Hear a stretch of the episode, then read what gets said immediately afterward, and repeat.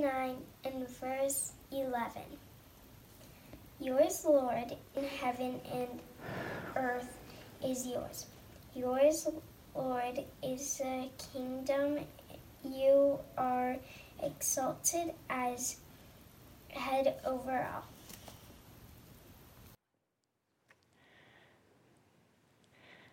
Thank you, Amy Santagata, for beautifully reading our scripture this morning. What a gift.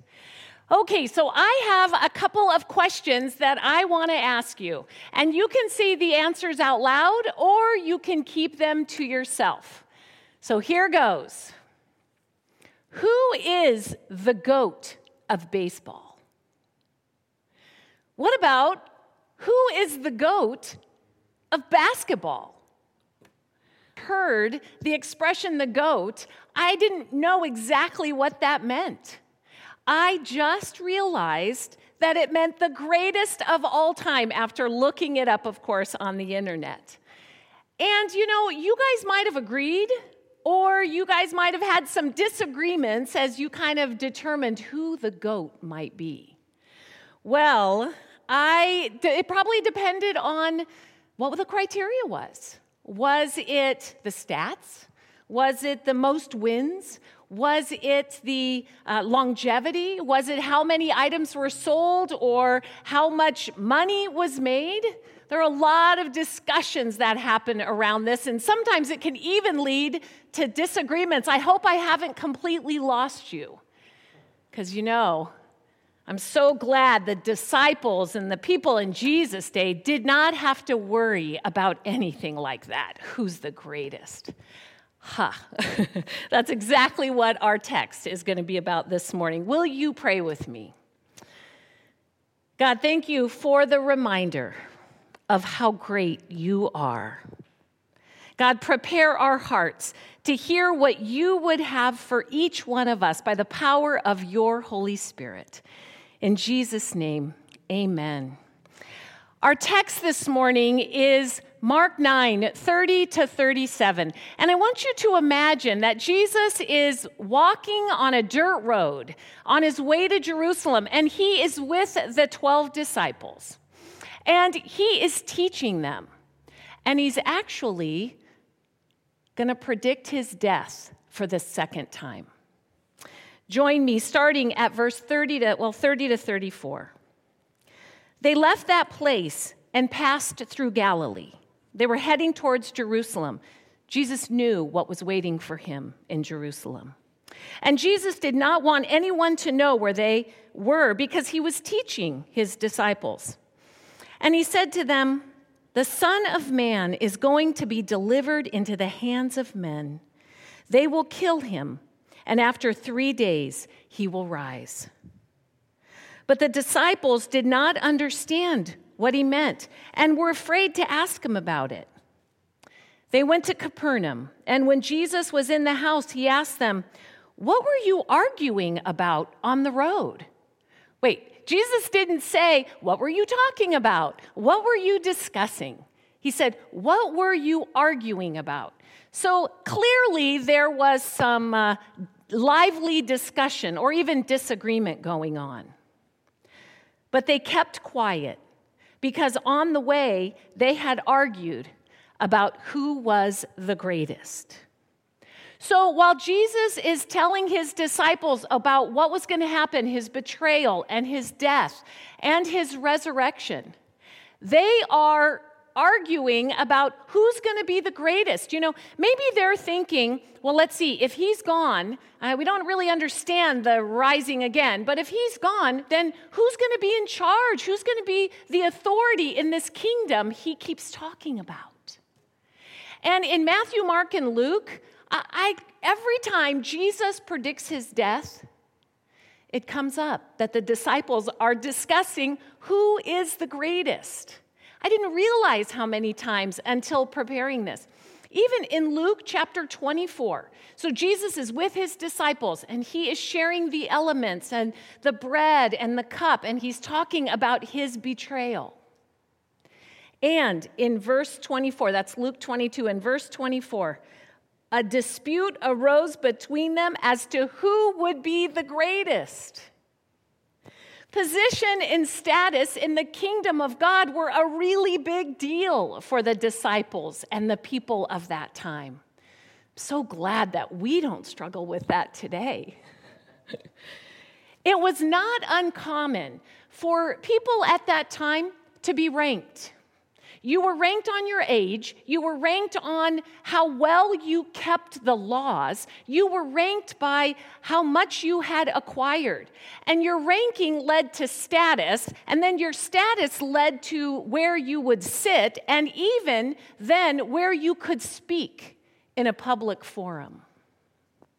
Jesus and his contemporaries lived under what anthropologists call the law of limited good that there really was not enough good to go around, that everything had its limits. So uh, the tangibles, food, water, spices, wealth, land, were limited. And even the intangibles of goodness and mercy and justice and forgiveness were limited. Because if your neighbor did well or had something, that means the supply was depleted for everyone else. You know, imagine a banquet table. At that time, it would have been a horseshoe, kind of banquet tables, a big horseshoe. And the host was in the center. And then the person on the right would have the highest place of honor. And then the person on the left would have the second highest place of honor. And then the person to the right of the person on the right would have the next highest, and so on and so on until it got to the least important, the lowest place of honor at the table. So, simply put, the disciples are jockeying for the highest, most important position at the table, the banquet of the kingdom of God the position. And Jesus, lovingly and opening their eyes and their hearts, reminds them again what the kingdom of God is truly about. So, starting in verse 35 to 37. So, sitting down, the posture of a teacher, Jesus called the 12 and said, Anyone who wants to be first must be the very last and the servant of all. He took a little child whom he had placed among them. Taking the child in his arms, he said to them, Whoever welcomes one of these little children in my name welcomes me. And whoever welcomes me does not welcome me, but the one who sent me. Upside down, right side up kingdom. Jesus takes the law of limited good and the place of highest position and status and rank, and he turns it completely upside down, on its head. And he says and emphasizes that it's the servant, that it's in humility, that it is welcoming a child, the last, the least of these. Now, I can only imagine when Jesus put his arm around a child and moved him forward, moved the child forward, people would have gone, oh, a child. Because a child had no status at that time.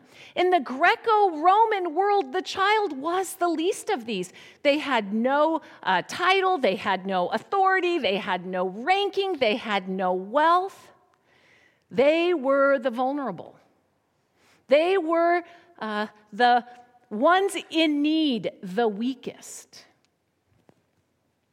And, G- and uh, biblical scholar John Stott offers children are not to be excluded because they characterize the required attitude of a true disciple. The young child is entirely dependent upon the parent. Total trust is the center of the child's existence. I wonder if we are being invited to trust and depend on God as the center of our existence. I wonder if we were to read this passage in today's language, it might say, You are enough. I see you. I know you and I love you, not because of what you have done or not done, not because of your status, not because of your titles, not because of your achievements or your perceived failures. It's because it's my love and compassion for you.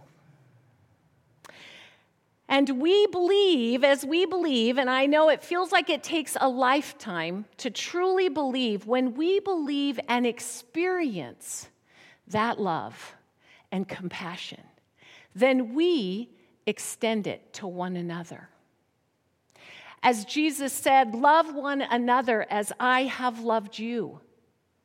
See one another the way I see you with love and compassion, not judgment. Mike Yaconelli is a pastor and author, and he reminds us in his book, Dangerous Wonder the grace of God levels us all. All of us are broken and flawed and undeserving. And there is no room in the church for pride, judgment, arrogance. All of us have had our debt paid in full. The grace of God says, I will use the least of these to teach about being the greatest. I will take uneducated fishermen and make them fishers of people. I will take people with questionable pasts and use them to share the good news. God's grace does not exist to make us successful. God's grace exists to point people to a love like no other love they have ever known.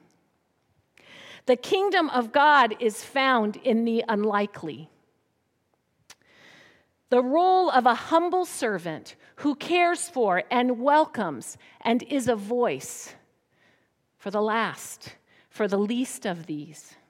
From Matthew 25, when I was hungry, you fed me. When I was thirsty, you gave me drink. When I was a stranger, you welcomed me. When I was sick, you visited me. And when I was in prison, you came. Mother Teresa would say, We can do no great things, just small things with great love. It is not about how much you do, but how much love you put into doing it. So, I have an example of a small thing done with great love.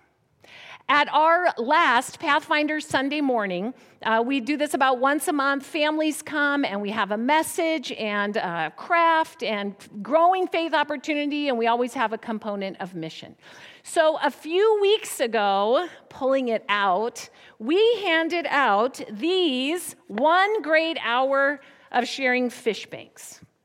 And Katie Sherlock said, uh, she's our mission elder, she said, you know, anything you contribute into this fish box, she said this to all the children and families, will go to help children and families in Syria and Lebanon who have been displaced. They've lost their home, they're refugees, and this collection helps rebuild their homes and gives them food and water and medicine. And she said, You know, doesn't matter how little you give, because when we all work together, that God makes it have significant impact.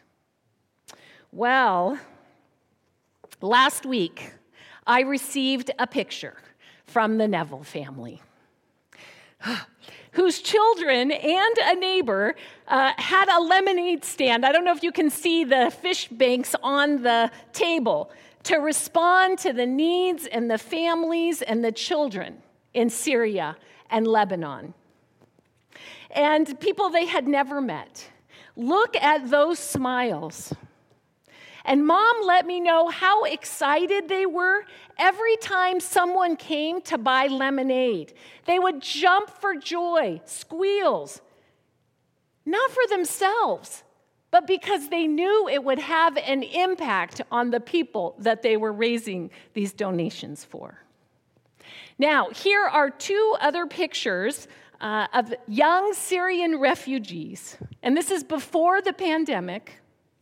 Some of whom had attended school for the first time because of one great hour of sharing donations. Look at the joy in the smiles, dancing and celebrating as they are being seen and cared for by people they have never met.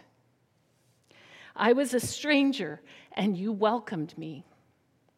There, is, there are ways to no, donate to One Great Hour of Sharing. It might be the link in the chat this morning or on the beacon from Friday. Uh, the mission committee has just uh, put this out and encourages all of us, uh, encourage your support. I love the expression there is no kids' table at the banquet table of God's kingdom. For the past 25 years, I have watched TPC be an example of welcoming children, supporting children, sacrificing for teaching, baptizing, discipling, leading, caring for, loving, being an active part of worship, scripture readings, missions reaching out to those all around the world with notes and cards and VBSs, celebrating faith milestones in His name for God's glory. Because notice in the text this morning, Jesus says, Whoever welcomes a child in my name, in my name. When our purpose is to glorify God, we do it in His name. When we offer the gifts and the talents and the financial resources that God has given us, we do it in His name for His glory. When we come alongside someone who is sad, dealing with difficult loss, grieving, we do it in His name for His glory. When we come alongside those in need, uh, the least of these, we do this in His name for His glory. When we care for our families, our relationships, our work, our studies, our successes, and our accomplishments, we do it in His name for His glory. It is not for our own sake, where we build our own kingdoms for status, security, the illusion of security, or the fear of scarcity. Will there be enough? Is there enough? Do I have enough? Am I enough? Living in the law of limited goods, or achieving for the eyes of those around us. Because the rules of that game change all the time, and it is exhausting.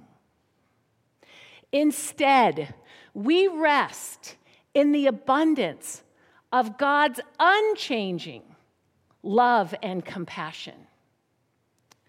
As Tenley said, there is an unlimited supply of God's goodness to go around, never ending supply of goodness. And as we spend time with Him and we listen to Him and we trust and depend on Him as the center of our existence we become more like Him. And we see the world through His eyes. We see ourselves through His eyes of love and compassion, not judgment. Understanding that greatness can be putting the needs of somebody else in front of our own. And understanding greatness can be coming alongside the last, the weak, the least of these, for God's glory in his name. In Philippians 2, Paul tells us that we are to have the mind of Christ in our relationships. And I don't think that's just our primary relationships. I think that is in the relationships that we encounter every day, fleeting or long. And to have the same mindset as Christ Jesus, that Jesus, taking on the very nature of a servant, humbled himself even till death on a cross and then God exalted him and gave him the name that is above every name. That at the name of Jesus, every knee shall bow and every tongue confess that Jesus Christ is Lord, to the glory of God the Father, the greatest of all time. Amen.